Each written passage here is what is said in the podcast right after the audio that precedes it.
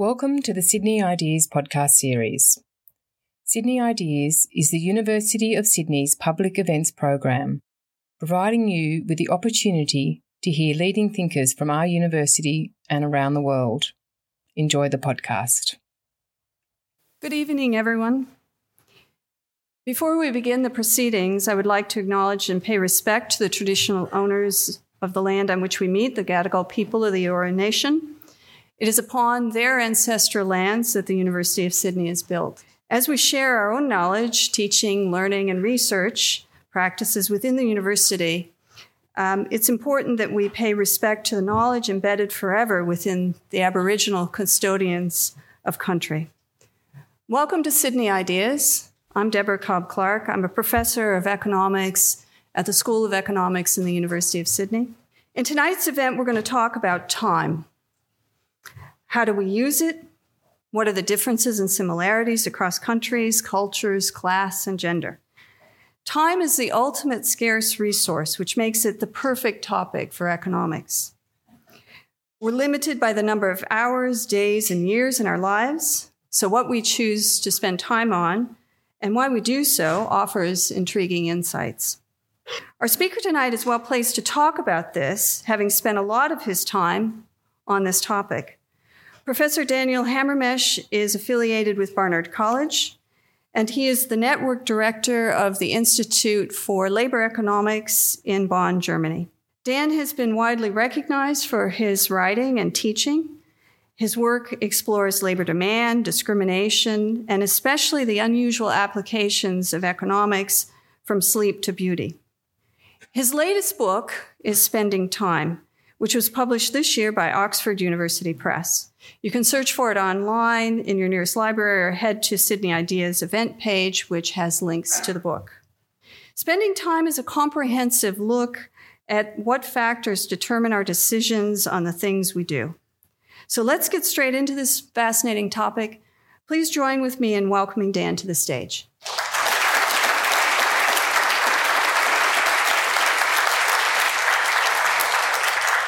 Thank you, Deborah. I do want to note, especially nice to be introduced by Deborah, whom I have known since she was an undergraduate student, believe it or not. Okay. It was just only, 50, only 50, it was only 15 years ago, as I'm sure you can tell, but that's how long I've known her. Uh, what I want to talk about tonight are a bunch of ideas out of this book. Uh, the book is based upon data from many, many countries. Regrettably, not that much about Australia, but I'll talk about Australia when I can. That's the book, and that's me. There's a lot of it are just very simple graphs. And the purpose of this graph is to make clear to you not just that time is limited. Obviously, there's 24 hours in the day, except the days we go on summertime and off summertime, but also that the extent to which our available time has changed is much less than the extent to which our incomes have gone up. So this chart shows data for the US between 60 and 2014 and the UK.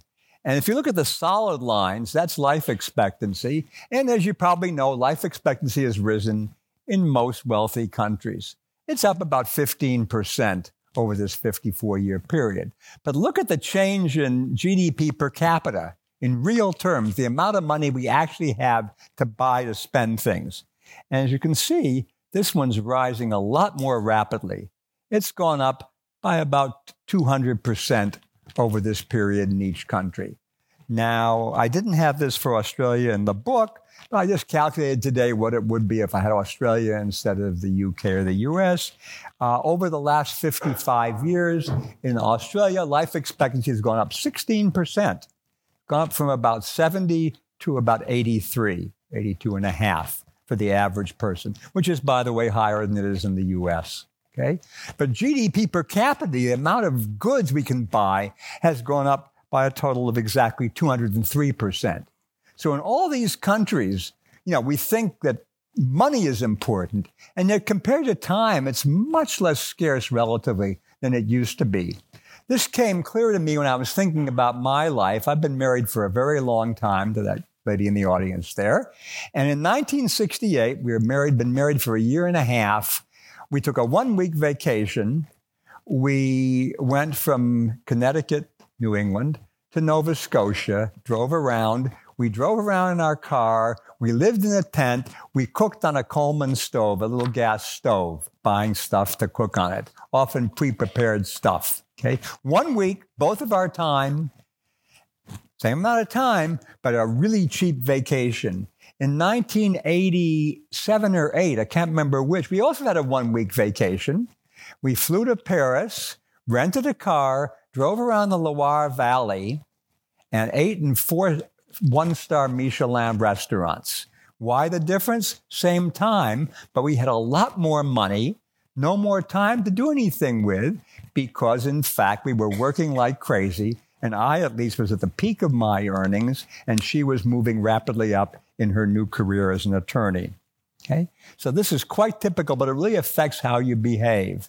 And it's typical everywhere. If you go to a poorer country, a middle income country, Brazil or Mexico, I did this for, for them, the increase in available income, the available things they can buy, has been even more rapid compared to the growth in life expectancy. So this is a ubiquitous problem across countries, across people, and over time. So how can we get information on this? And what has been done for 100 years is social scientists, actually more sociologists than economists, I'm a bit embarrassed to say, have collected what are called time diaries.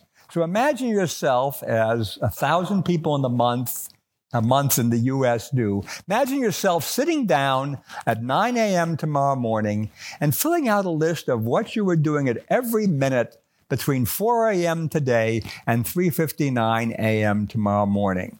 Could you do it? Yeah, you might make some mistakes, but come on, start off easy. 4 a.m., what were you doing?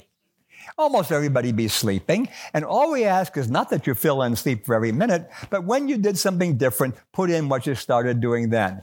So in my case, I would put down 4 a.m. sleeping, 5:45 regrettably, up and lying there watching, washing up, thinking, getting ready for breakfast. I could go on the whole day. It's very short recall, remember. Just sit back and think about it, you can do it. Okay? So these are the data that have been used. The US has now, for almost 50, more than 15 years, gotten a thousand of these every month.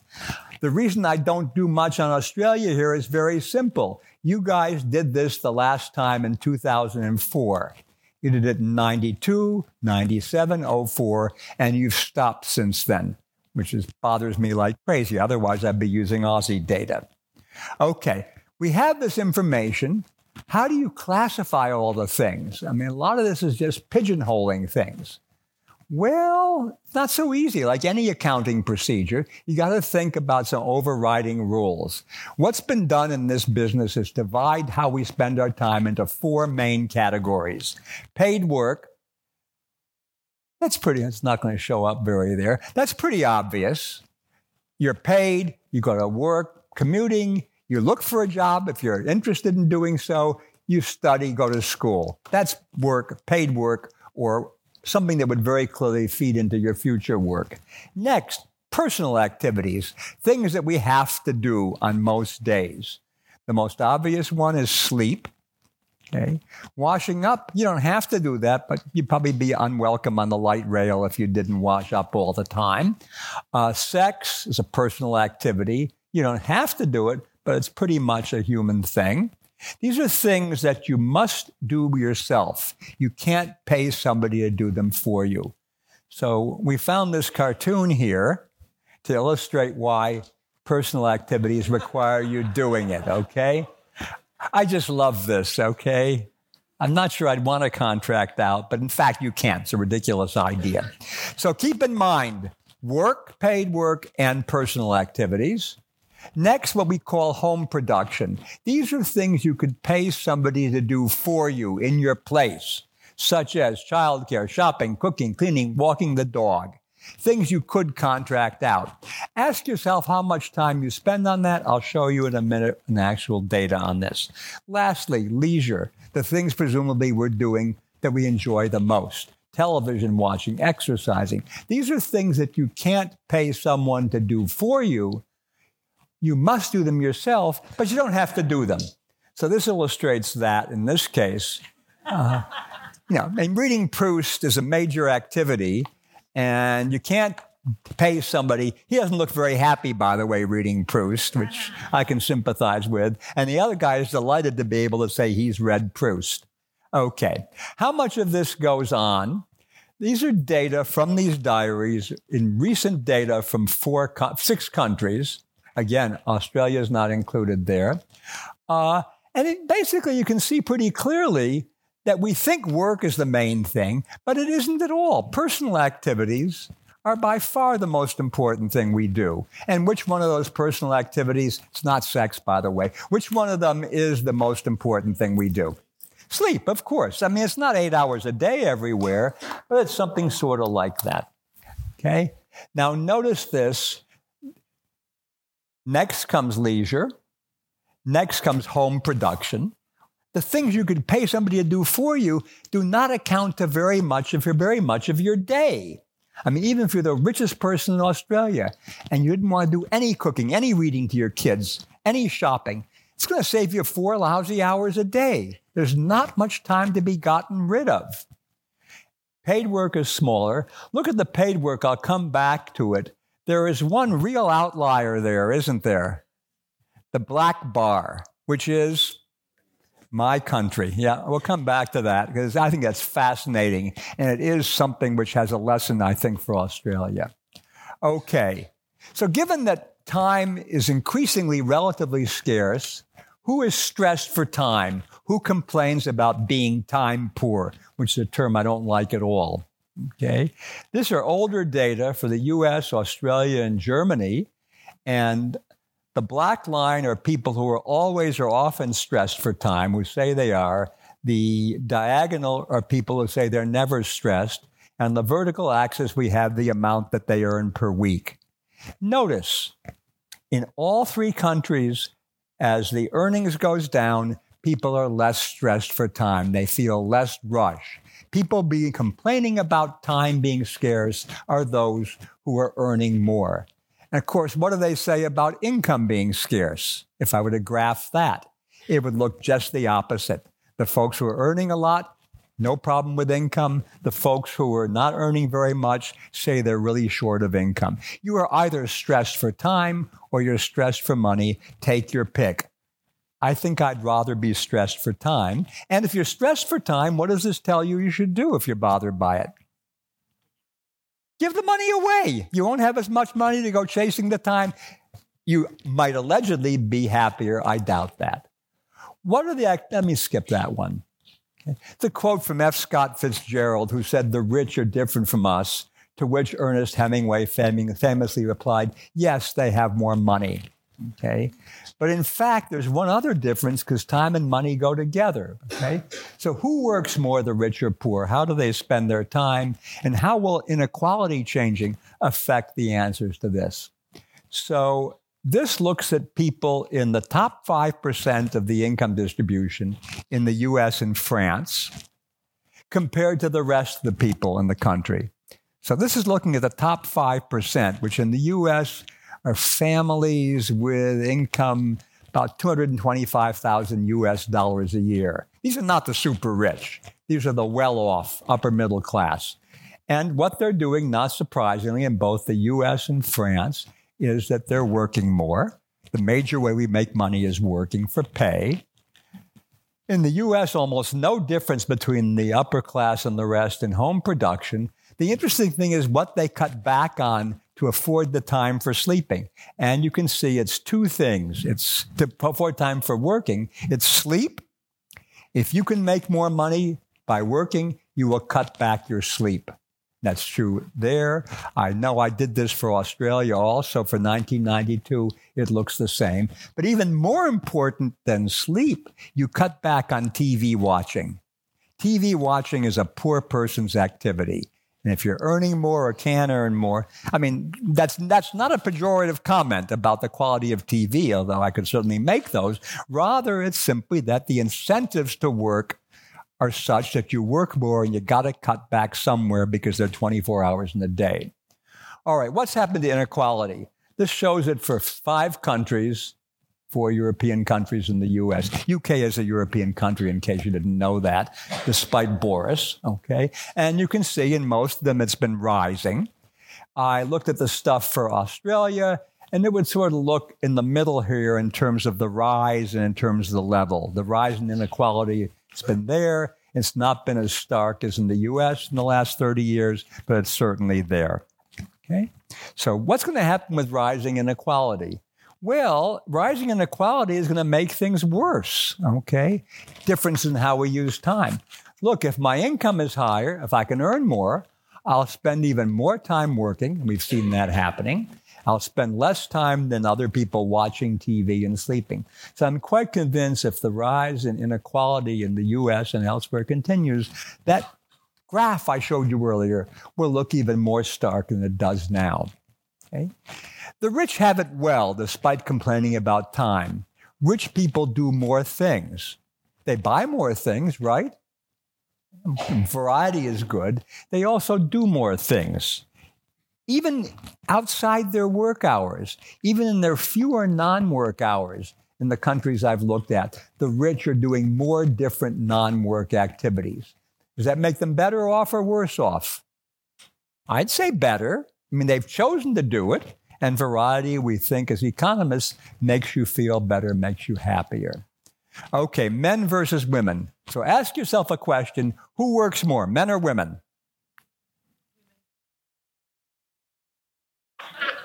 Well, wait, look at, I mean, you never answer an economics a question directly like that. The answer is what's work? Who works more for pay, men or women? Men do, okay, although the differences are much smaller than they used to be. In some countries, Sweden in particular, they're almost non existent these days. Okay? So I showed before, I didn't go over this, work is the most stressful thing we do. So if that's true and men work more, men should be more stressed for time. In every country I've looked at, uh, no, didn't have that here. Sorry. In every country I've looked at, Australia being one of them, women are more stressed for time. Women complain more about not having enough time, even with the same number of kids, married, partnered, not married, not partnered, everything else the same. Women are still complaining about being stressed for time. Why is that? I don't know how many of you, if you've had little kids, they call us, uh, we, we call it home a parent teacher day or a teacher training day. The kids get off and the teacher does something, okay? Kid suddenly stays home. Who has to disrupt his or her schedule to take care of the kid? The mother does, okay? Something goes wrong. Who's in charge? The mother. So I think the issue, the reason women are more bothered by time scarcity is because they're the managers of most households. They're juggling things. I'm not saying this is good, that's just the way it is. But women, in fact, do less work for pay than men do. But what if you define work not as paid work only, but every feminist I know would say work in the home, kid care, shopping, cooking, cleaning up is also work. And that's been acknowledged in a number of countries when we try to measure GDP expand the notion. This is a graph for 25 countries. Australia is right there in 92. Look at that. This line is a line of equality. Along this line, men and women are doing the same amount of total work, work for pay, and work in the home. In Australia in 92, these numbers were identical.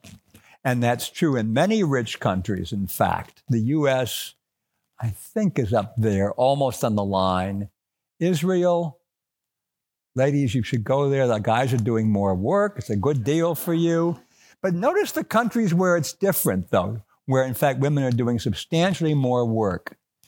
South Africa, I think it's Madagascar, Turkey, Hungary, Slovenia, rather poorer countries, right? And also, my favorite this one up here, Italy, where women do an awful lot more work at home compared to men and don't work as much for pay. That's a real outlier. But in rich, non Catholic, industrialized countries, these numbers lie along the line here. Men don't work more than women, women don't work more than men. It's about the same.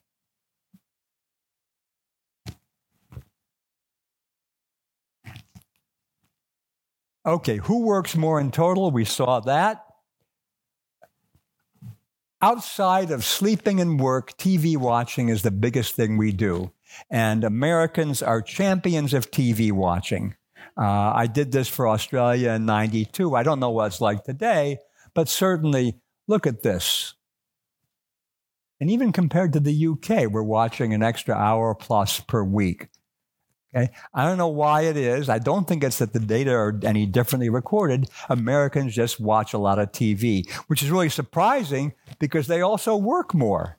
Okay? We spend a lot of time watching television, and that's especially true for guys. I mean, the male female difference in the US is three hours, in the UK, three, somewhat less in Germany and France, only two.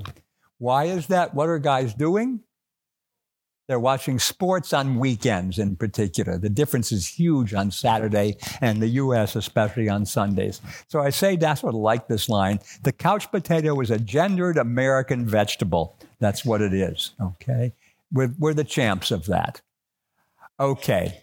Let's talk about the thing that I think makes the US most different from the rest of the world. I think all the rest of these things, except for the TV, result for it from it. So we can measure how much we work along three different dimensions. In terms of the fraction of us who are working in every given week, the US is 63%, looks very, very similar to other countries. Australia is much higher, France, Germany, Japan lower. Okay? America is right in the middle in terms of the fraction of people who in a given week are working. Okay? In terms of hours per week, the US is also very much in the middle of the ballpark pardon me. They're very much in the middle of the oval. Yeah, that's better. Uh, it's about 35, 37 hours for the average worker who is working that week. Australia, I'm sure, looks very similar. And yet, look at this chart here, which shows for Australia and seven other countries, including the US, the annual hours worked per worker, which in Australia has fallen in Canada, you know, very similar to the US, we think, fallen. Germany, we don't have 1979 because the country was split then, but it's really low, very short hours per worker. Even Japan, which people think about as the work champion of the rich world, fallen like crazy. Oops. And Sweden hasn't fallen, but it's really low. UK fallen. In the US, almost no change over a 40 year period. And the US is now the champion of work per worker in the rich world. It's a remarkable change. If I, I've been in this business for 50 some years, giving this lecture in 79, nothing special about the US. The other countries have all changed, other rich countries, including you guys, and the US has not. And it's not because of unemployment being high or low. 2014 was a pretty good time in all these countries. So, why is this happening? It's because you all get paid pub, paid holidays, don't you? The government says you must have how many holidays per year you get paid for? Four weeks. Everybody knows that. I asked my students today in class. They said, oh, yeah, four weeks. Uh, Norway is five weeks. Germany, I think, is four or five. It depends which state you're in. Switzerland, not exactly a poor country, gets five weeks. And you have paid public holidays. We have public holidays, paid or not, nine or 10. You have more than that. And you have the most wonderful thing in the world long service leave, which I think is a fantastic institution because it gives you the same thing that I, as a professor, get a sabbatical, a long time away from work to recharge my batteries or do whatever I want. Okay? The US, there is no government mandated paid leave time, paid holidays.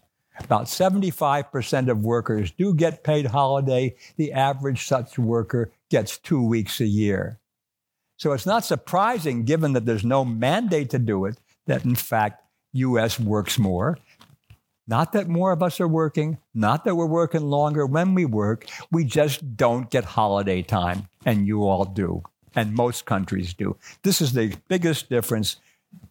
It just seems crystal clear to me that's what causes so much of the American exceptionalism. It's not, people have said, well, maybe it's because we're being forced by manipulative advertisers to de- desire more and more things that we need to buy. So we're working like dogs in order to be able to buy them. I don't know. I'm watching some television here. There's a lot of advertising on Aussie TV as well. And there certainly is in Europe as well. I don't believe the consumerism is true. And even if it were, it's been true my entire lifetime. And why should suddenly we now still be doing the same thing, whereas nobody else is? It's not unions. Unions died off. I didn't die off, but they became unimportant in the 1990s. There's nothing new on that. The issue is very simple. It's a political stalemate. We do not have the political willpower the way every other rich country did to mandate paid holidays for workers. It's as simple as that. You've done this, everybody else has done it. We don't. How are we doing time wise here? Doing fairly well. Okay. When do we work? Another American exceptionalism. How many of you have traveled in the US? Have you been able to shop at night? Weekends, Sundays, everything's open all the time. And it shows. This is the fraction of people, the solid line, solid bars, the fraction of people working at night on a typical day. That's 25%. That means between 10 a.m. and 6, 10 p.m. and 6 a.m. In Europe, nothing. 7% France, 13 in Germany, 11 in the Netherlands, even the UK, which is most like the US among West, Western European countries, is still substantially less than us. I don't have this for Australia, I'm sorry. Uh, I never did that in the 92 data, but I bet it's somewhat a little bit lower than the UK. That's my best bet. Okay. So we're working much more at night. What if I would do the same thing for weekends? You shopped on the weekends. No problem, right? You can go to the 7 Eleven any time of the week and you're there. Okay? So again, Americans work more. Americans work more at crazy times than anybody else in any other rich country. The reason I bring this up and stress the U.S. is one of the people I talked to about this lecture said people view the U.S. as a model for what Australia should be doing.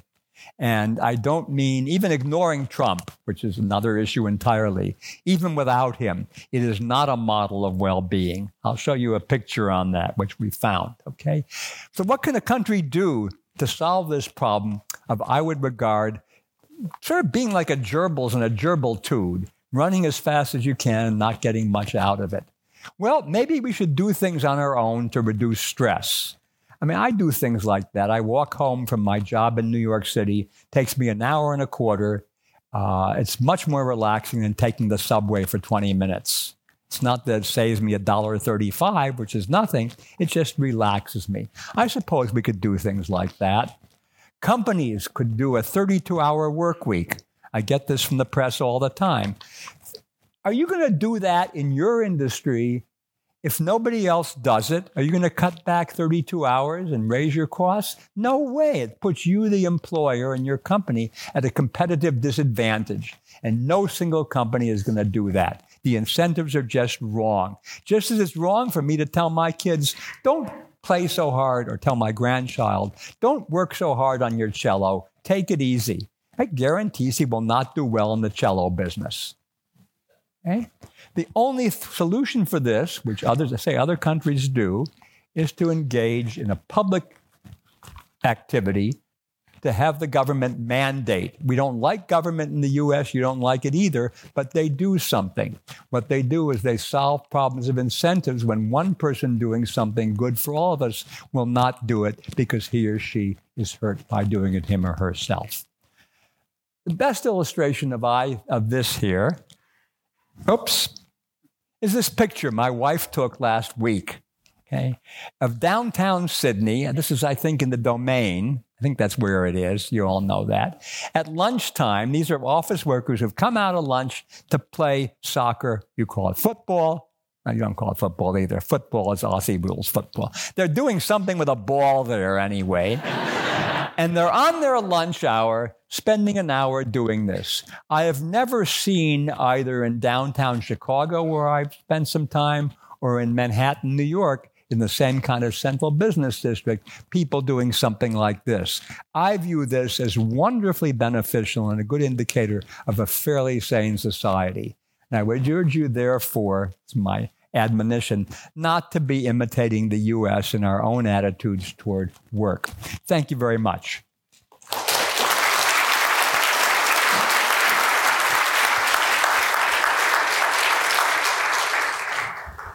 Don't disappear. Come and have a seat. Okay, we're going to sit down for a bit if we can if we can handle it. Yeah. So maybe um, maybe before I start with the series stuff, I just I'm really I mean I read the book. Um, it's an incredibly well. First of all, it's very well written. If you haven't read it. Um,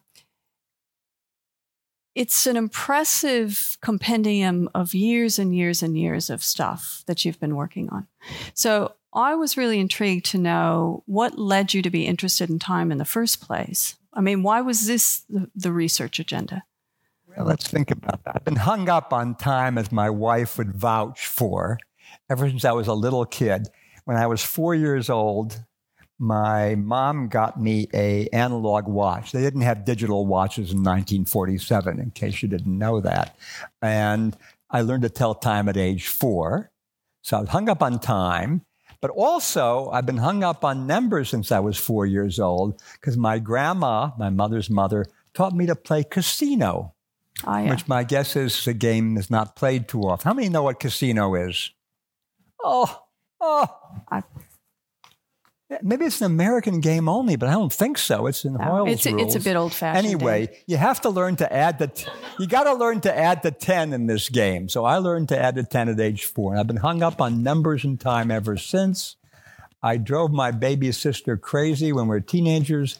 We did a census of men's first names in the local telephone directory. We got through the L last names until she got so angry she threw the book at me and said, We're done. Okay, we did it for a month.